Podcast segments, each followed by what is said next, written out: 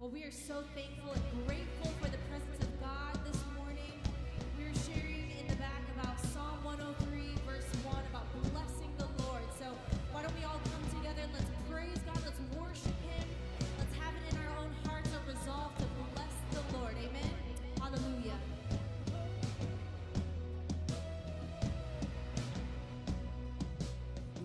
for nothing that you shed your blood. I'm gonna live like my shame is gone. Won't be shackled to the way I was. I'm gonna live like my chains are gone, gone now.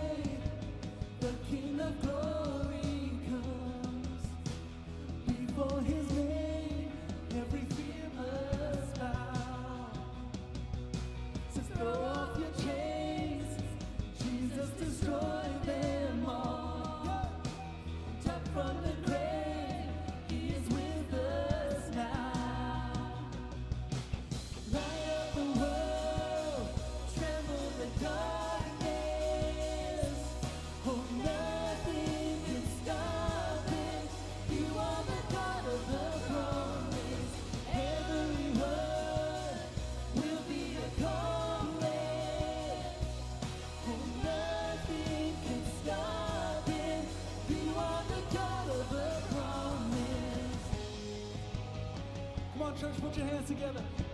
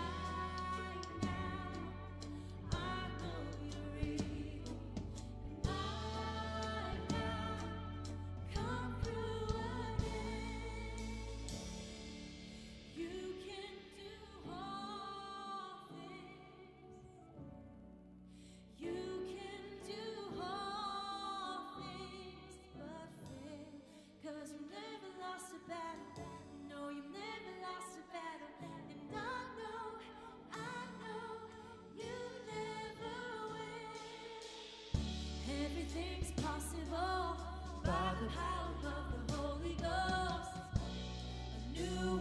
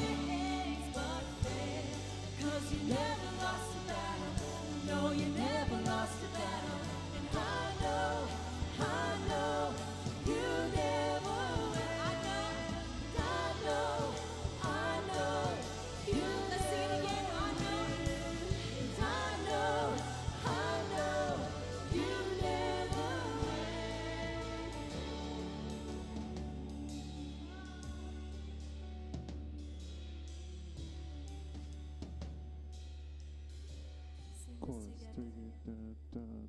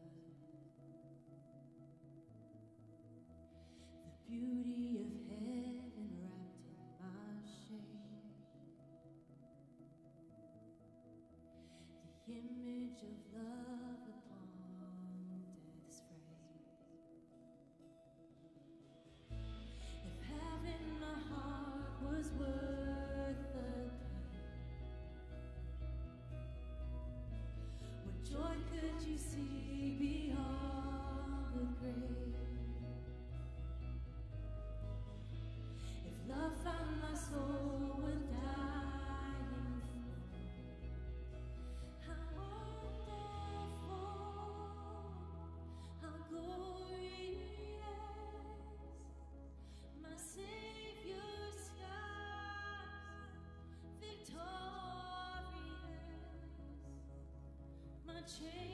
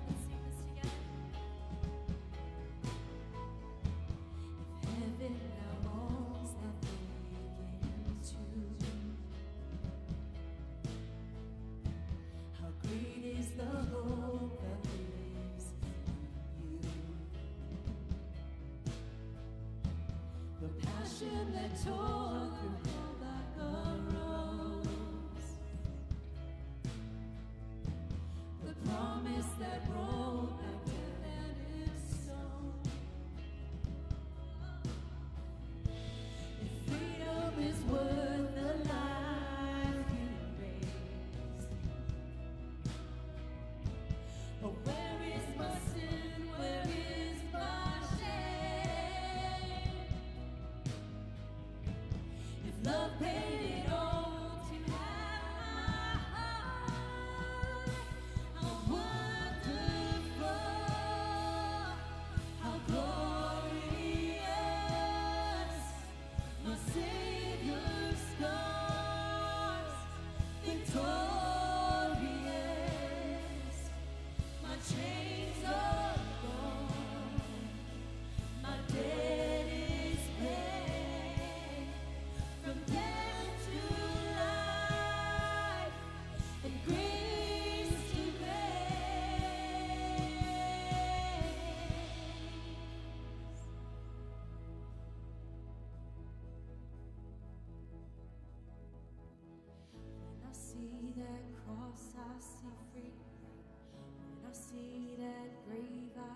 Jesus, from death to life, I will sing your praise.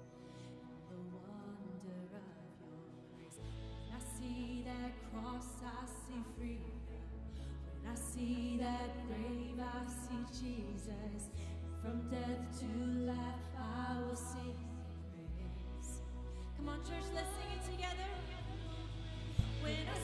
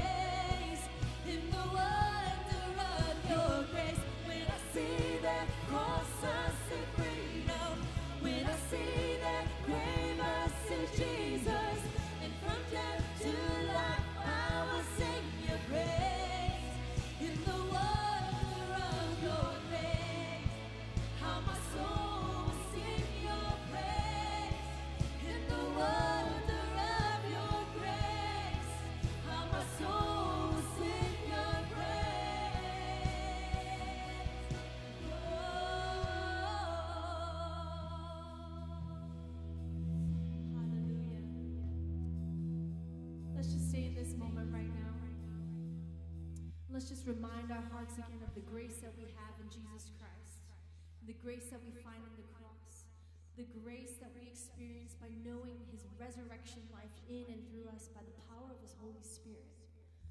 And I want to encourage you to connect with the Lord right now, to connect with the Holy Spirit, to receive his grace for however long you've been walking with the Lord and however long you've known God or been coming to church. I want to remind you that His grace and His mercy is fresh and new every single morning. Doesn't matter what happened yesterday or this past year, it's about the here and now between you and God and the grace that you can receive through the power of the Holy Spirit. Amen. Amen. Let's just thank God. Let's thank Him for His grace and His goodness. We worship you, Lord. We thank you, God. Hallelujah.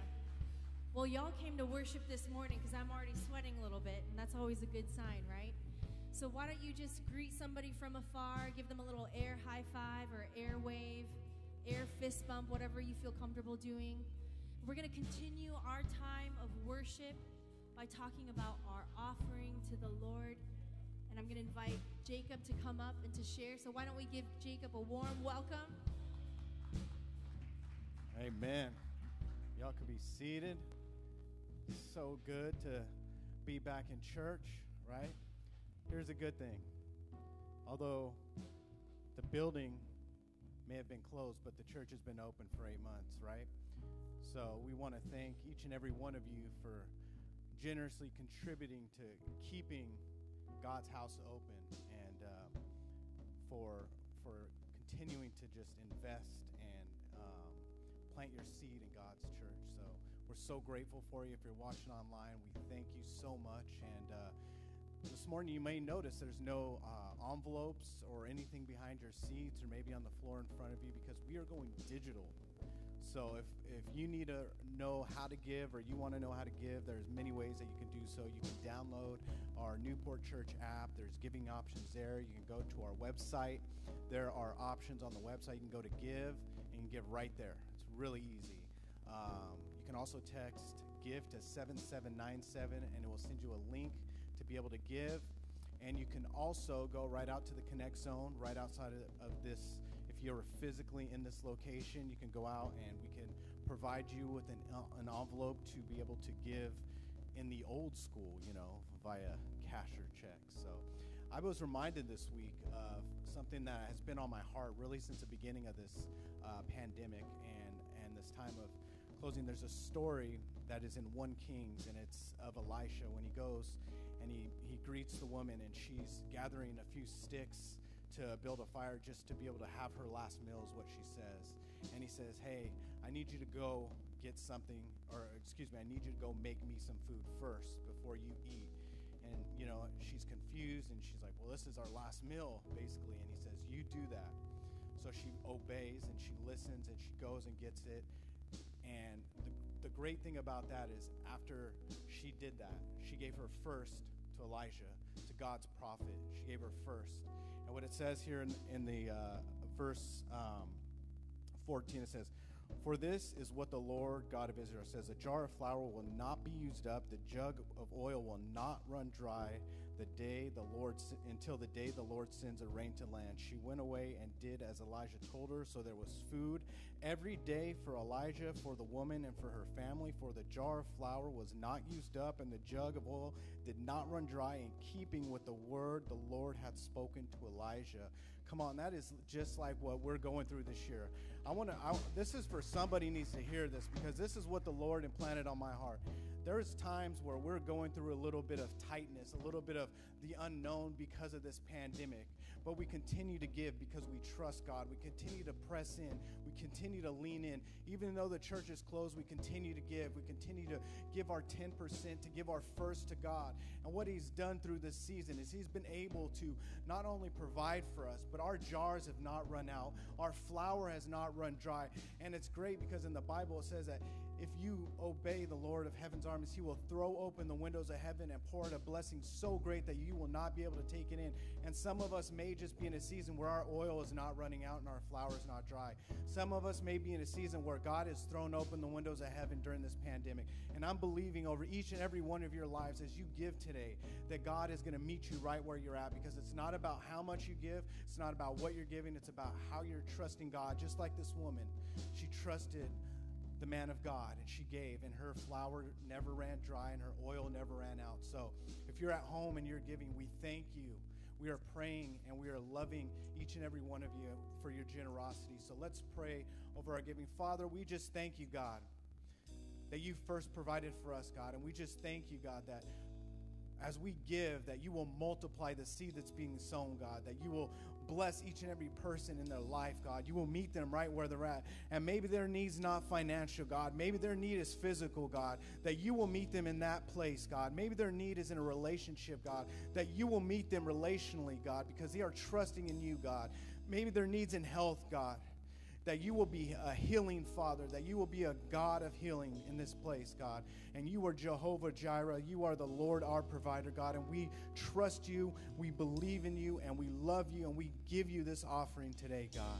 And we are so grateful for you. And in Jesus' name we pray. Everybody said, Come on, if you believe in Jesus that He is going to provide, come on, let's give Him a round of applause. If you're at home, let's just right where you're at this morning, just give Him a round of applause.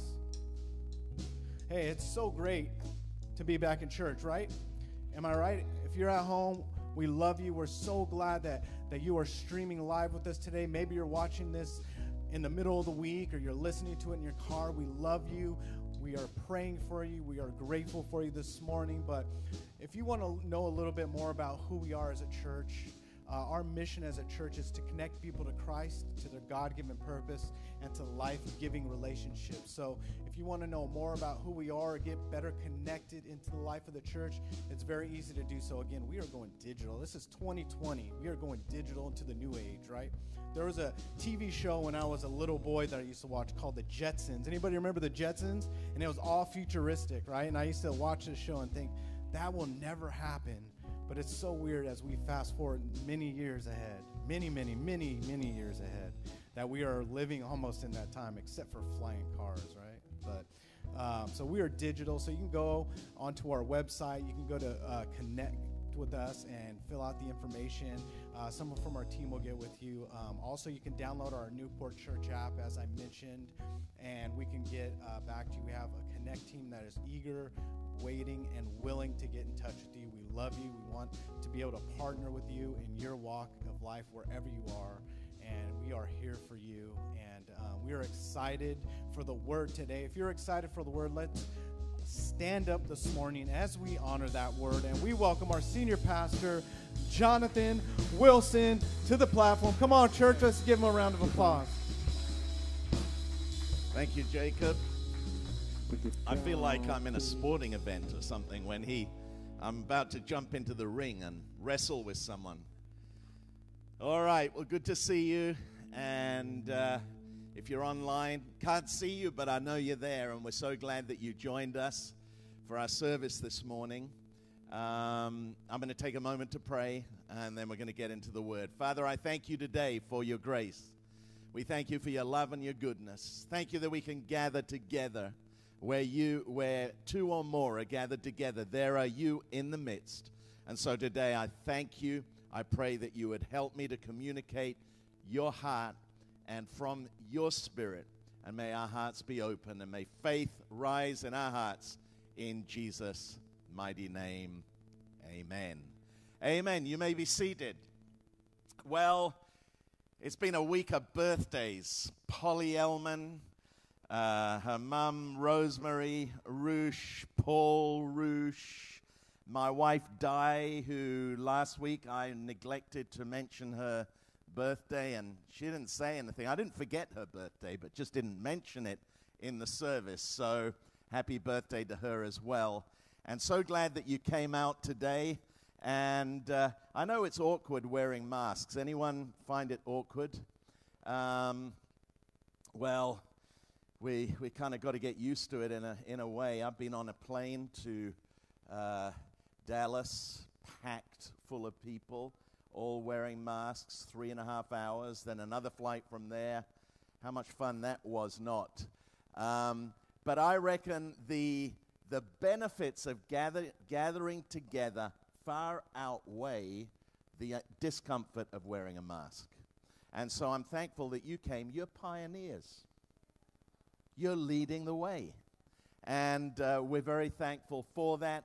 And of course, if you're watching online, come and join us. We'd love to see you, but glad that you can. Thank God for, for uh, 21st century technology.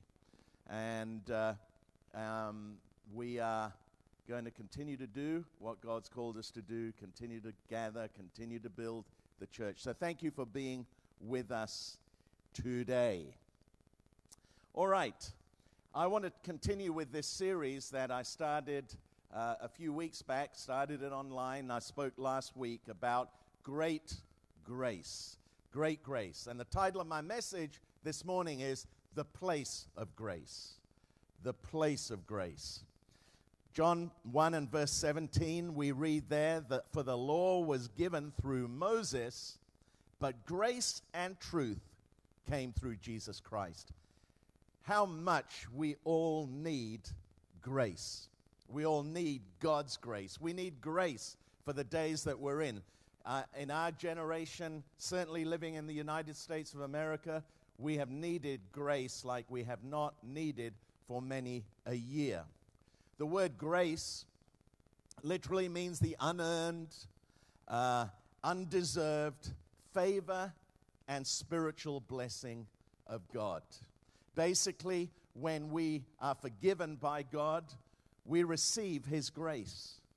And we receive what we don't deserve, which is forgiveness. And we don't receive what we do deserve, which is judgment. And so this morning, I want to speak about specifically the place of grace. And I want to ask a few questions. I want you to think about this for a moment, if you would, with me.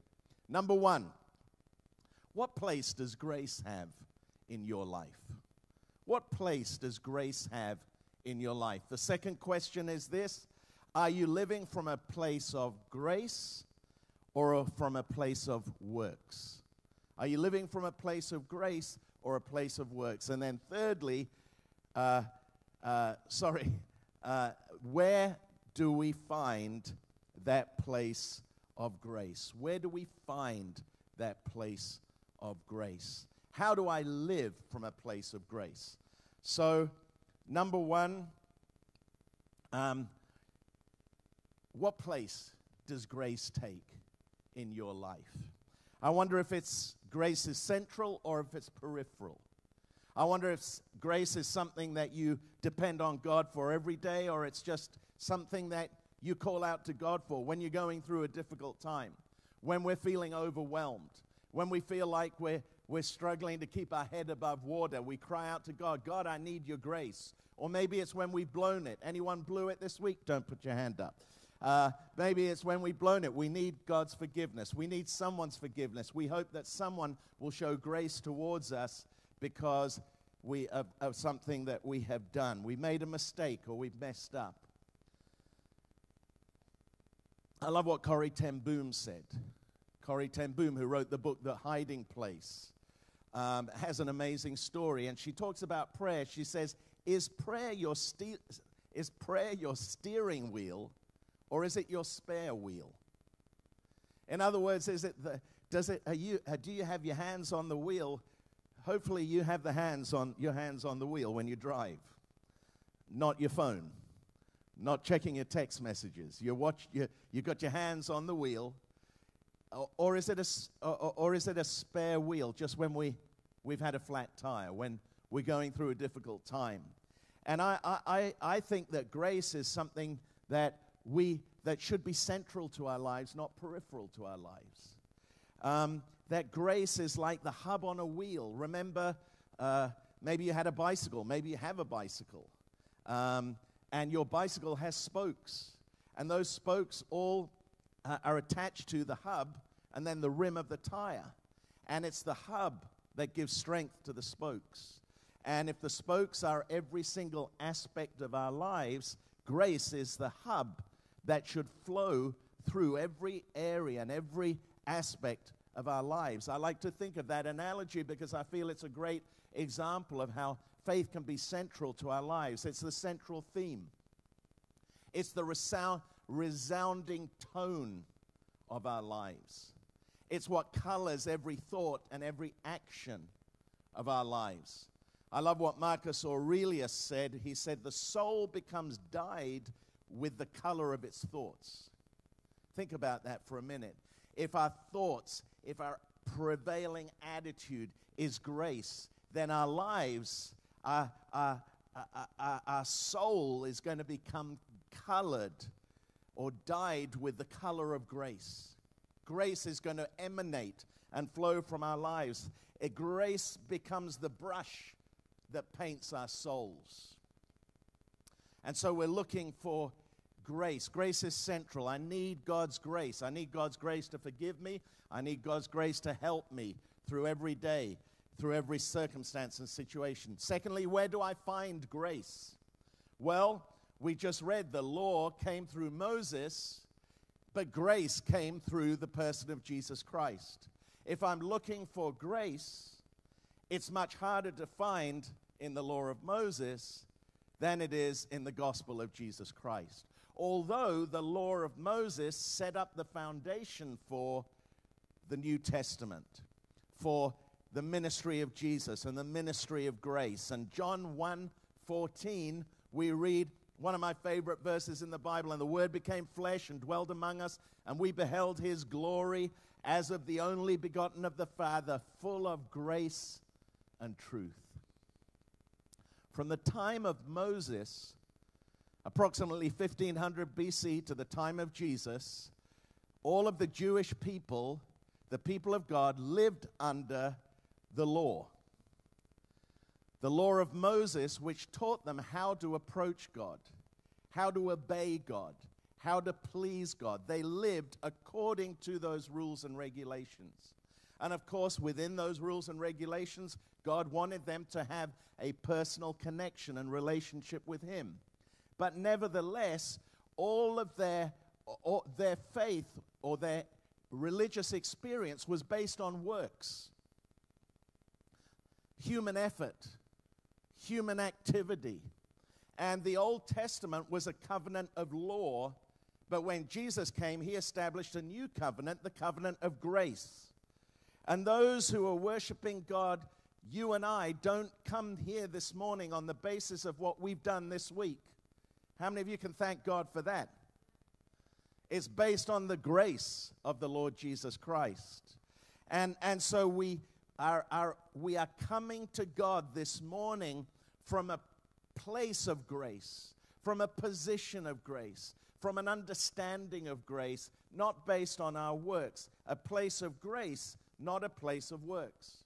Why is it that we can no longer approach God for His approval, through our works because we all know the Word of God tells us. Romans 3 and verse 20, therefore no one will be declared righteous in God's sight by the works of the law.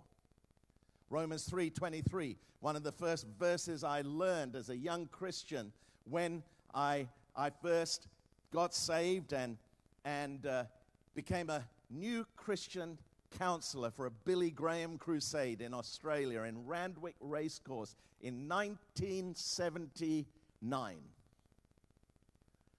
Who was not alive in 1979? Michael, you need to work on your truth, but I have plenty of grace towards you. 1979, and I learned this for we have all sinned and fallen short of the glory of God. That's why the law, we could not be justified by the law. The good news is our walk with God is no longer from a place of works, but a place of grace. So, secondly, we find our grace in the person of the Lord Jesus Christ. The more I'm connected to Him, the more grace flows through my life and flows out of my life. Third thing, how do we live from a place of grace? How do we live from a place of grace? Well, the first thing we need to understand is that we can't live from a place of grace unless we've experienced it ourselves. Jesus tells a story of a, a woman who goes to a Pharisee's house. His name was Simon, Simon the Pharisee. And this woman, while Jesus was eating with Simon, this woman came to the house. The Bible tells us that she was an immoral woman. She was known in that town as being an immoral woman. And while Jesus was eating with this religious man, she came and she fell at Jesus' feet and she began to weep over Jesus' feet. She wept, no doubt, for her overwhelming sense of guilt, her overwhelming sense of need for forgiveness. And as she wept, her tears fell on Jesus' feet, and she washed his feet with her tears and dried it with her hair, and then anointed his feet with, with oil, costly oil.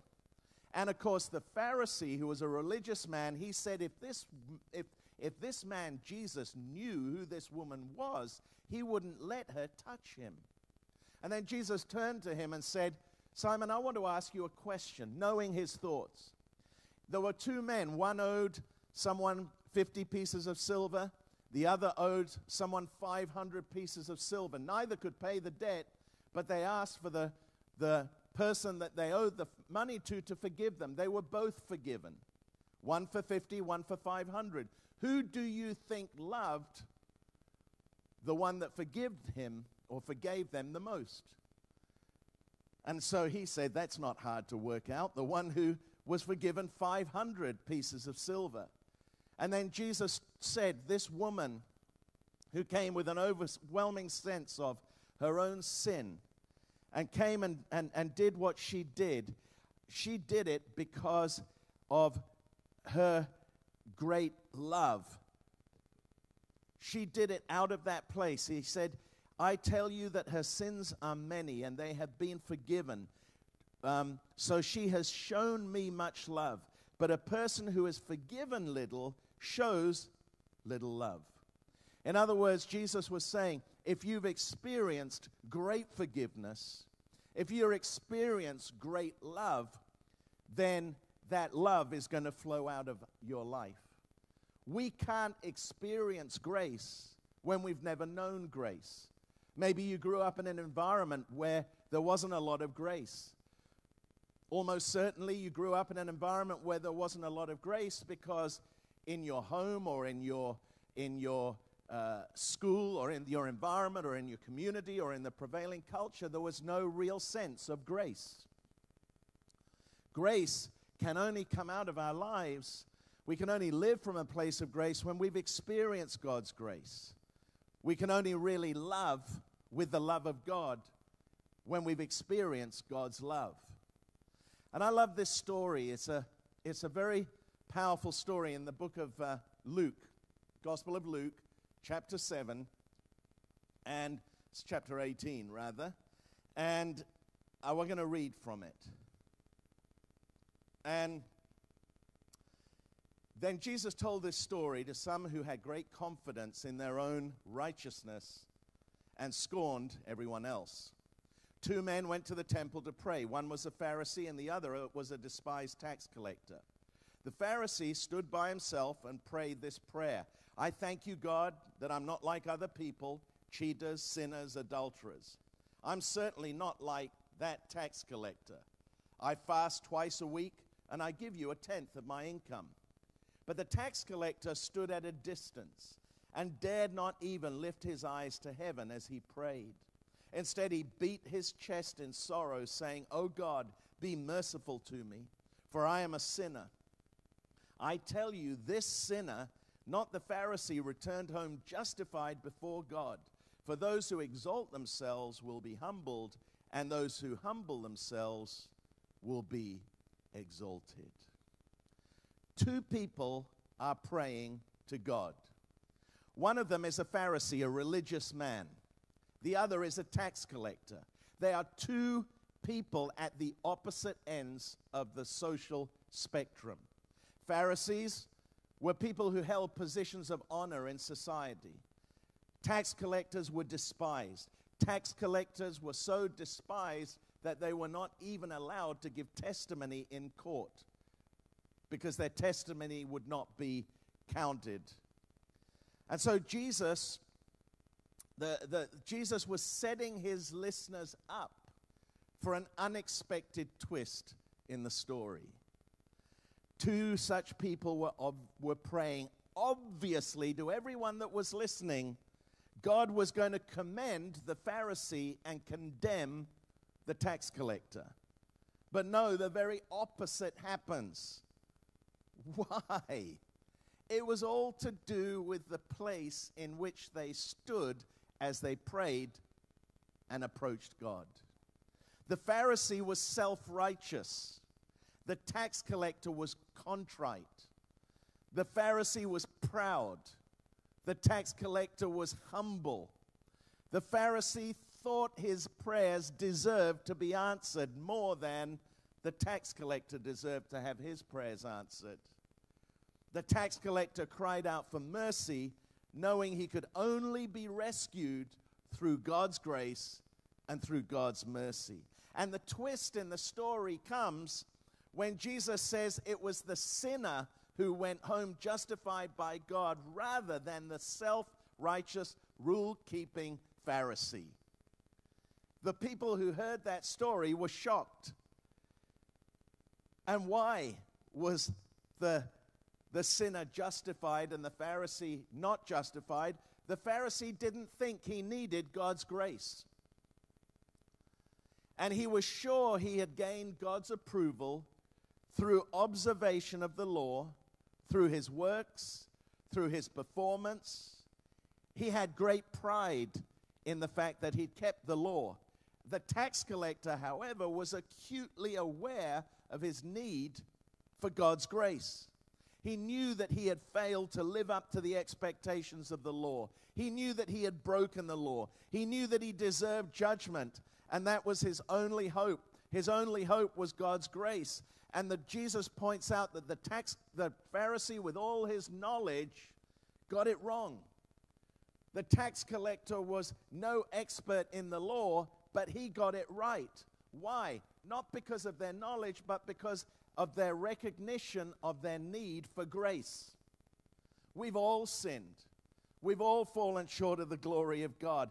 And the tax collector showed true humility in his repentance and cry for God's grace. And Jesus was highlighting again, yet again, that that is the attitude that we as followers of Jesus Christ must approach God with an attitude of humility, an attitude of that we need God's grace, an attitude that we didn't deserve God's grace and forgiveness, but we are recipients of that. And that becomes the overwhelming tone of our life, and it affects everything about us the way we talk to people, the way we treat people, the way we welcome people, the way we view people, the way we interact with people. We find that place of grace in Jesus. And the one who approached God from a place of works on the basis of all that he had done to keep the law was left unjustified. But the one who approached God from a place of grace was justified. When we live from a place of grace, it affects and transforms three things that I want to highlight now. Number one, it affects the way we see ourselves. Number two, it affects the way we see others. And number three, it affects the way we see our world.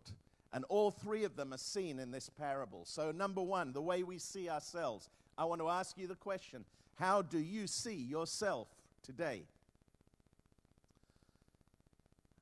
And we can tell how much we understand grace by the way that we see ourselves. I'm going to repeat that the measure of how much we understand grace is determined by the way that we see ourselves. The Pharisee had never received grace. He'd only lived from a place of law. He'd only lived from a place of works. He'd only lived by, from a place where his value, his worth, his place in society was measured by his performance. He saw himself through the eyes of his works, through his personal performance. So he came to church this morning thinking, I fasted twice this week, I've prayed, I've sought God, I've tithed, I'm a good, I'm a good religious person. And he measured his own life that way. He saw himself through the things that he had done. The Pharisee stood by himself and prayed this prayer. We read this. I thank you, God, that I'm not like other people cheaters, sinners, adulterers. I'm not looking anywhere. I'm certainly not like that tax collector. I fast twice a week and give you a tenth of my income. He saw himself as justified by, the re- by fulfilling the requirements and expectations of the law. He prayed, he fasted, he tithed. He was living from a place of works. His approval from God was based on his personal performance. And because he did all that, and he said that he did that, and he was proud of the fact that he did that, what was his problem? His problem was pride. His problem was self righteousness. His problem was that he felt superior to everyone else because of what he had done, because he was living from a place of works. And the problem with living from a place of works is that we will always see ourselves as being measured by our personal performance. I want to repeat that. We will always see ourselves that our value, our worth, our identity is all to do with our personal performance from what we do. And we will, I, we will feel one or two things. We will either feel superior, I'm better than you, I know better than you, my life is a better example than yours. We'll either feel superior or we will feel inferior. When we measure ourselves by our works, when we measure ourselves by our performance, the result is that we will always either enter into the realm of pride and superiority, or we'll enter into the realm where we'll be beating ourselves up and we'll be feeling inferior. Why? Because we're measuring our value and ourselves by our performance. We're measuring up either to the expectations of the moral code of the day, the cultural environment that we're in. I'm not even going to get into that, but over the last however many months, the way that the, the, the, the cultural environment has been so volatile and so polarized and, and so on and so forth. How many people have known how to measure up to what everyone's saying? How many people have felt, I don't want to open my mouth because I'm going to say the wrong thing? Don't have to respond. It's a rhetorical question. When we're measuring up to other people's expectations, whether it's God's law, whether it's our parents' expectations. Maybe you lived in a household where your parents had very high expectations. Whether it's your siblings, whether it's your family, whether it's your friends, whether it's your culture, our culture, whether it's popular culture. The way we see ourselves will always be based on our personal performance. And the problem is that we live in a world where it seems that everyone is measured by their personal performance. Thank you for that underwhelming response. It's so easy to feel like we're not measuring up. It's so easy to feel like we're falling short. It's so easy to feel that everyone else is doing better than that because we live under the tyranny of the metrics by which we love, judge our lives and compare ourselves with others. Social media, of course, is the classic place where we do that. And I don't often recommend programs or movies, but I encourage you to watch The Social Dilemma, which is a, which is a documentary on social media and the impact of social media on our society and on young people today. It's a very revealing and eye opening docu movie. Social media. How many young people do you know, from our kids through to the older generation and so many of the metrics. How many followers we have, how many friends we have on Facebook, how many likes, how many mentions, how many reposts, how many know what I'm talking about. We live under the tyranny of those measurements, and they're all measurements that affect the way we see ourselves because they're all to do with our personal performance. The tax collector, however, he saw himself very differently. He stood at a distance. He dared not, he stood at a distance because he didn't think he was worthy to, to come close. He didn't even look up to heaven because he didn't think God would, would he wasn't worthy to be accepted by God. Instead, he beat his chest in sorrow, saying, Oh God, be merciful to me, for I am a sinner. The way he saw himself caused him to approach God knowing he needed God's grace. He needed God's mercy. He was seeking that place of grace. And when we're living from a place of grace, and he received God's mercy, he received God's grace, when we're living from a place of grace, the way we measure ourselves is not by our personal performance. The way we measure ourselves, the way we measure our value, the way we measure our identity is always measured by the measure of grace that we've received from Jesus Christ.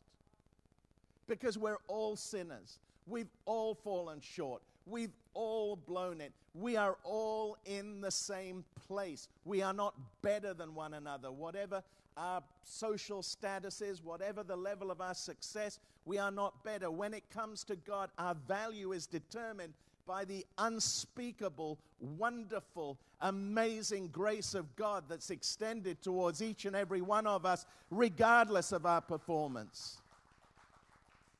And that's what Jesus wanted the wanted those that were listening to understand the measure the measure of our lives is not by the measure of our personal, determined by the measure of our personal performance. It's determined by the measure of grace that we receive from God. Now, Paul says, just in case you think this is an opportunity for you to sin,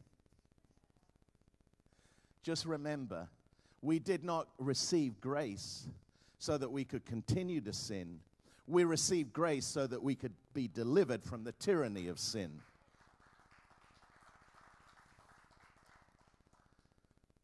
So Paul approaches God like this the wisest, smartest man of his day. He approaches God I'm a sinner saved by grace. What are we all? At the end of the day, we're sinners saved by grace. We're all on the same page. And let, if we've got anything that we're going to glory in, let us glory in God and His grace towards each and every one of us. Secondly, the second thing is it affects the way we see others. First of all, it affects the way we see ourselves. Secondly, it affects the way we see others. If we're This is this is nice. I can I have some musical accompaniment. If we're living from a place of grace, if we're living from a place of works, rather, we we will never we will never know God's grace. We'll always see others through the lens of their performance. If I'm living from a place of works, if I'm measuring myself by my personal performance, I'm always going to measure you by your personal performance. If people, sometimes you'll encounter people who are very hard on you. Usually, the reason they're very hard on you is because someone's been very hard on them and they're very hard on themselves. We'll always look at others through the lens of their performance if we're living from a place of works rather than living from a place of grace.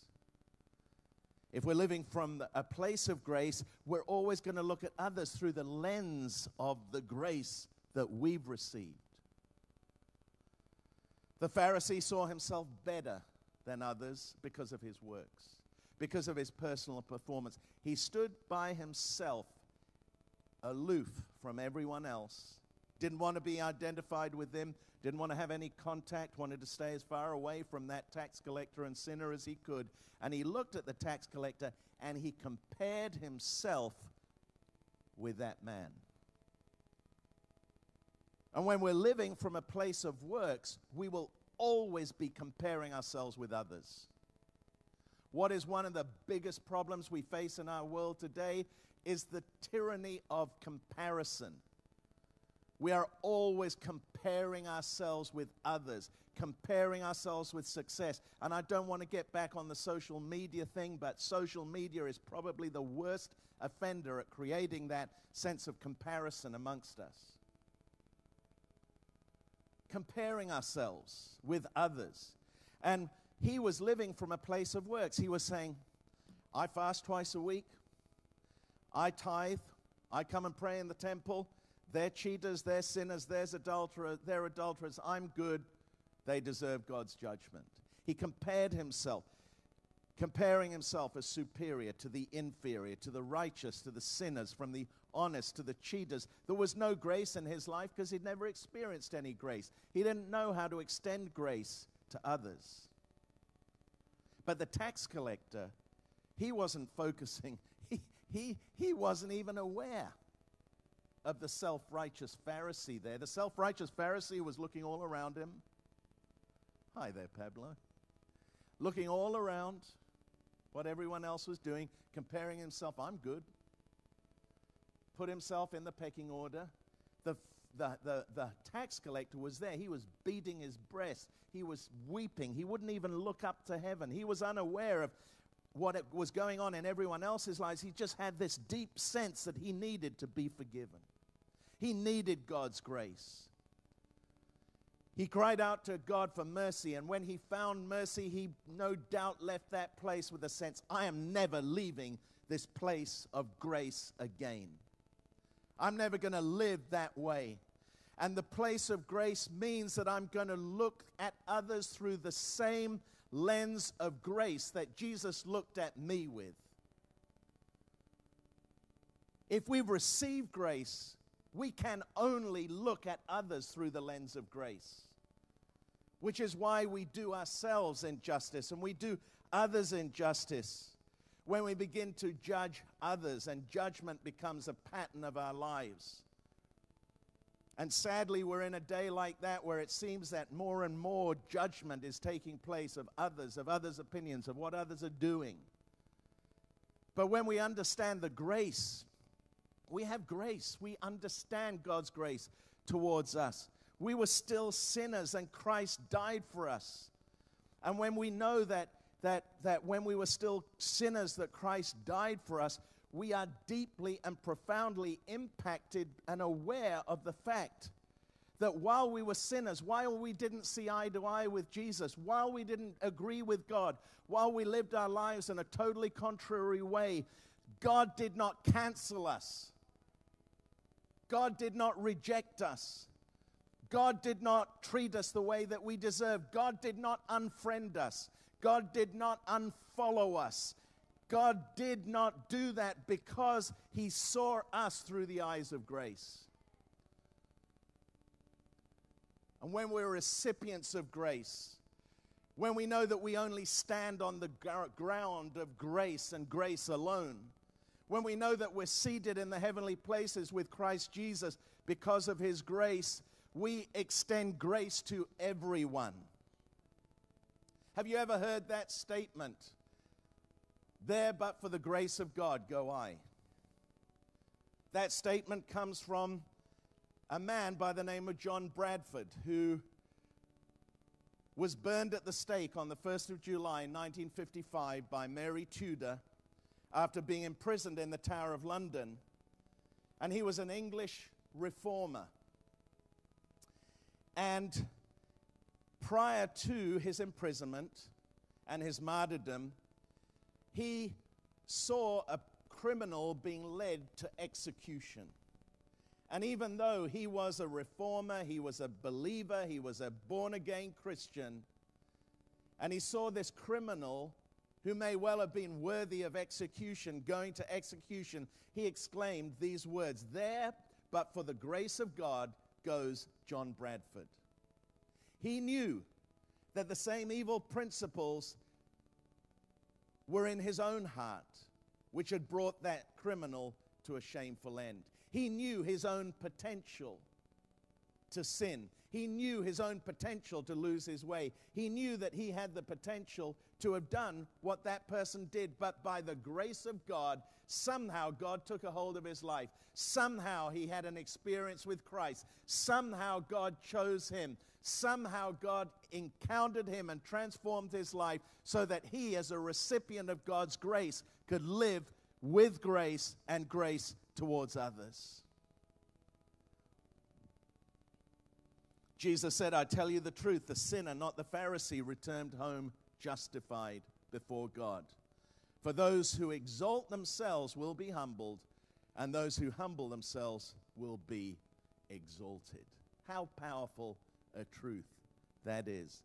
And then, thirdly, grace affects, the place of grace affects the way we see our world and interact with our world. The person who lives from a face, place of works serves God out of duty, out of obligation, out of guilt, out of necessity, out of coercion, even. Why? Because they've never had the experience of receiving God's grace that gives them such an overwhelming sense of gratitude that the reason they serve God, that they give of themselves, that they give of their time, they give of them their talent, they give their treasure, they give of their lives. The reason they give that is not out of a sense of duty, not out of a sense of obligation, not out of any other sense, but a sense of overwhelming sense of gratitude for what God has done. And I believe that that is one of the most powerful lessons that comes out of this story. That we serve God when we have an experience with God, the motivation with which we serve God, the motivation of, what, of why we do what we do, is not because we are altruistic, not because we're great people, not because, no, fundamentally because I have an overwhelming sense of gratitude to God that somehow He chose me. Somehow I had an encounter with Him. Somehow He, he found me and I was transformed and changed by His grace and power. And I marvel at it every day. How is it that I, amongst all of my family and all of my friends and all of those that I left in, in England all those years ago, somehow I had an encounter with Jesus. And I've got to tell you, the reason I serve Him, the reason I'm standing here, the reason I do what I do is I have an overwhelming sense of gratitude to God, and I want to serve Him out of that gratitude. And when we do, grace will flow out of our lives. Jesus said to his disciples, I'm going to get the worship team to come. Matthew 10, 7 to 9. Jesus said, As you go, as you go out into the world, preach, saying, The kingdom of heaven is at hand. Heal the sick, cleanse the lepers, raise the dead, cast out demons. Freely you have received, freely give. In other words, you have freely received the grace of God. Therefore, freely give and extend God's grace. Extend God's grace out of an attitude of gratitude. I continually bring myself back to the place where over 40 years ago, I had an encounter with Jesus Christ that transformed my life. And I want to keep that experience. Not just something of the past, but something of the present. The day I saw Jesus standing in front of me with his arms open wide, loving me and accepting me exactly as I was, a wretched sinner. And I felt that overwhelming sense of love, and I wept like a baby. And I will be eternally thankful for that. And I don't ever want to do what I do out of a sense of obligation or out of a sense of duty or a sense that if I'm going to do this, I'm going to be seen as a great citizen or whatever. I always want to do what I do out of an overwhelming sense of gratitude because I'm doing what I do from a place of grace, not a place of works. Maybe we need to come to that place more often than we do. Maybe when we accept Christ and make a decision to accept Christ, it shouldn't just be, oh, yeah, okay, I'll accept Jesus. Thank you very much. No, maybe if we had more of what that tax collector experienced as he prayed God, where he wept and beat his chest and wept like a baby maybe we would experience in our everyday life more gratitude, more of an overwhelming sense of there but for the grace of God go I, more of a sense of I live and breathe grace. Let grace color every thought. Let grace color every action. Let grace color every aspect of my life so that I can live from a place of grace. Can you say amen to that? Come on, let's stand together. The team are going to come and they're going to lead us in a time of worship.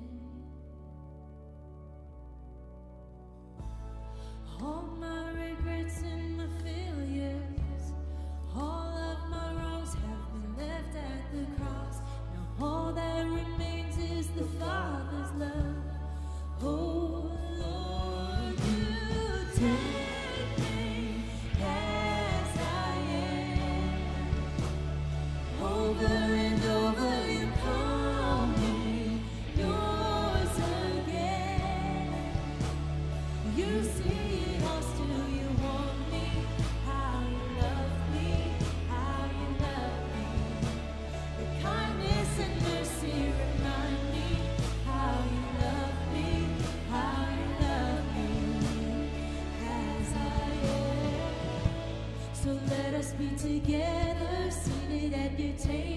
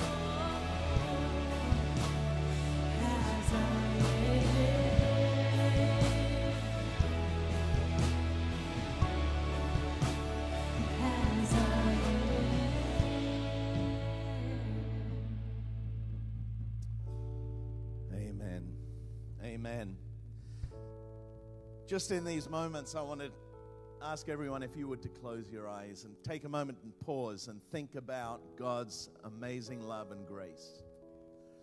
Maybe you're here today and like me, it's decades and decades since you had that moment where of realization when you experienced God's love and overwhelming grace. Let's take this moment to ponder, to think, to meditate upon that, to, to have a moment where we, we, we express from our hearts towards God our gratitude and our desire to express that gratitude by sharing what Jesus has done with us with others. Freely we've received, not just to hold on to it. Freely we've received so that freely we can give. And maybe you're here today and you've never ever had an encounter with Jesus, you'd never ever come to know Jesus. And the way to know Him is to basically open up your heart, to be receptive, to invite Jesus to come into your life, into your world, because He wants to touch you with that grace that will cause you to be forgiven, so that all of your sins will be forgiven, washed away through the blood that He shed on the cross as the price that He paid for the penalty of our sin so that we could be forgiven. And all that you have to do is not to work out or work for your salvation or your forgiveness, just to receive it as a gift of grace and receive it by faith. And so, whether you're here in the auditorium today or you are watching online, I want to give you the opportunity to do that by just repeating this prayer after me. And God will do what He promises to do. He says, Behold, Jesus said, I stand at the door and knock. If anyone opens that door, I will come in and sit with him or her and eat with them. That means you'll know what it is to be able to live with Jesus at the very center of your life and world. You'll know what it is to receive the gift of forgiveness and the gift of eternal life. So let's pray that together now. And I'm praying and believing that you'll have an encounter with God that'll change your life forever. No longer striving, no longer struggling, no longer trying to please God and please others, but knowing that you are forgiven, you are approved, you are blessed because of what Jesus did.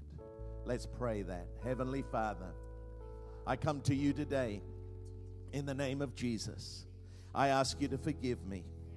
Forgive me for my sins. May I know your grace. Forgive me. Give me a fresh start, a new beginning. And I determine in my heart that I will live the rest of my life with an overwhelming sense of gratitude. Help me to take your love into my world because of the love that you have shown me. In Jesus' mighty name. Amen. Amen. Give Jesus a big hand of praise. If you prayed that prayer, we'd love to connect with you. If you're watching online, there's a uh, there's some information there on how you can connect with us. If you're here, we have a team that would love to meet you, give you a book called Following Jesus. And if you want to find out how to take the next step in your Christian walk, because this is just the beginning, you can do that by going to the Connect desk here if you're here in person or online. There's a link there that you can connect with us. We'd love to do everything we can to help you to take the next step in your walk with God. So glad you made that decision. Best decision anyone could ever make. Awesome.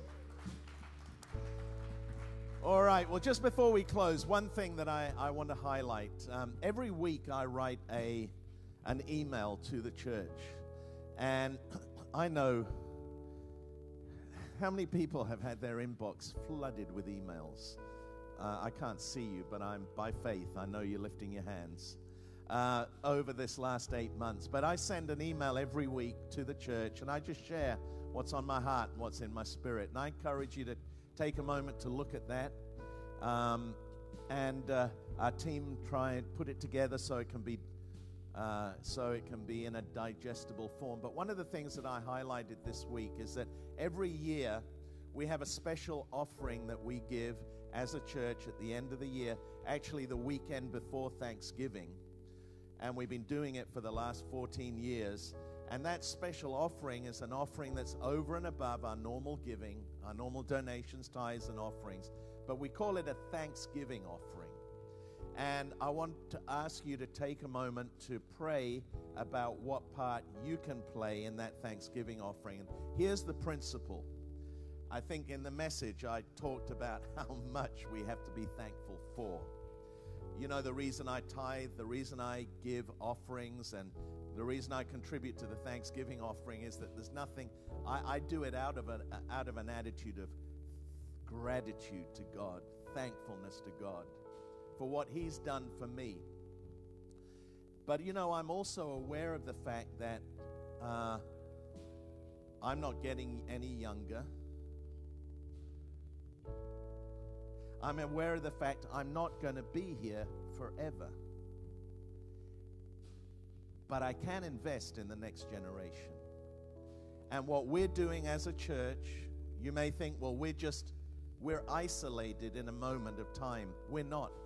We're a part of a continuum of the Church of Jesus Christ that has been going on for literally 2,000 years. Here's an interesting thought 2029, we will celebrate the 2000th anniversary of the death of Jesus and his resurrection. That's somehow significant. And we have an opportunity to invest in the next generation. What we're doing as a church is we are a part of that continuum of faith. David says, One generation shall declare your mighty acts and mighty works to another generation. And so our Thanksgiving offering is basically this we're giving out of gratitude to God so that we can continue the work that we have as a, as a church to be a hub of hope and faith, but also it's in gratitude to the previous generations, some of whom gave their lives. Like, for example, Mr. Bradford in 1555 for the faith so that we can experience the liberties and freedoms and faith that we experience today. This is an opportunity for us. We're giving a thanksgiving offering out of gratitude for what others have done, and we're paying it forward to the next generation so that we can be a blessing to them. So I want to encourage you to pray about three things. Number one, this week, would you do this? Think about what how much God has done for you. Secondly, think about what we can do for others through the giving of our time, talent, and our treasure. And then, thirdly, ask God and pray what God would have you to do.